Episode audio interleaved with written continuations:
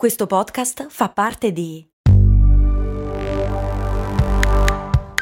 Voice Podcast Creators Company.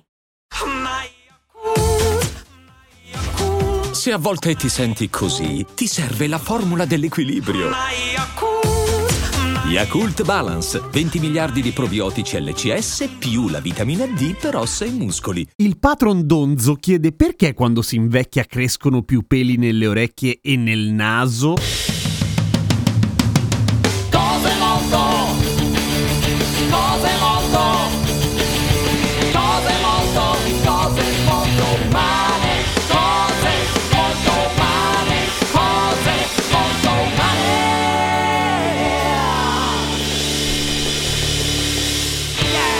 Ehi, prima di cominciare lo dico anche qua, oltre che su Instagram, dove molti di voi mi stanno scrivendo per dire cosa devo fare per mandare la mia versione della sigla di Cose Molto Umane. Mandarla! Basta, non c'è nessun... Eh? Mandamela. Su Instagram mandami il link a WeTransfer, per esempio. Ma dicevamo! Sapete dove non abbiamo peli? Palmi delle mani, piante dei piedi e le labbra. E mucose a parte, naturalmente. Mm, Abbiamo peli ovunque. Molto sottili, a volte invisibili, abbiamo dei follicoli che praticamente non generano una minchia, però abbiamo peli su tutto il corpo. Per cui a voler fare i precisetti e fare un po' la punta agli stronzi, non è che ci crescono i peli nelle orecchie o nel naso più invecchiamo, diciamo che diventano peli un po' più energici, via. Ed è assolutamente vero, ed è assolutamente vero soprattutto, anzi di gran lunga nei maschi, molto meno nelle donne, a meno che non ci siano scompensi di tipo ormonale, perché sono proprio gli ormoni che fanno questo casino qua, che poi casino. Può anche essere affascinante.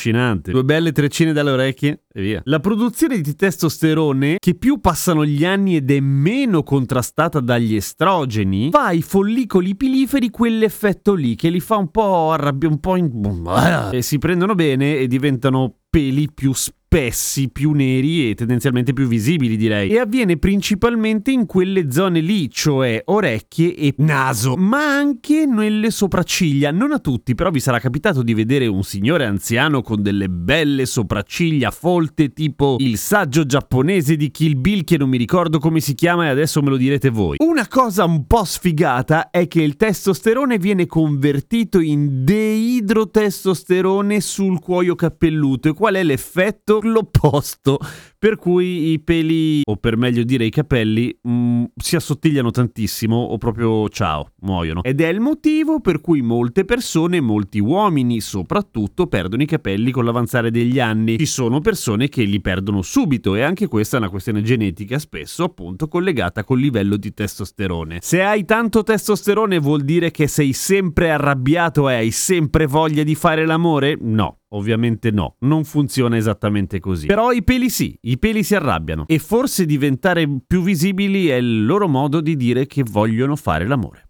Cosa non lo sappiamo. Qual è la soluzione ai peli nelle orecchie e nel naso? Il rasoio, tagliarseli, la ceretta, la crema depilatoria, tutte quelle cose che le donne sono molto abituate ad usare perché culturalmente peli degli uomini ok, peli delle donne non ok. Perché? Boh. Arbitrario, come al solito. Comunque tutto questo discorso sui peli che si ingrossano con l'avanzare degli anni riaccende in me la speranza di poter avere un giorno una vera barba. A domani, con cose molto umane. Voglio fare con te quello che il testosterone fa con i peli delle orecchie. Neruda. Guarda che era la primavera coi ciliegi. Pirla.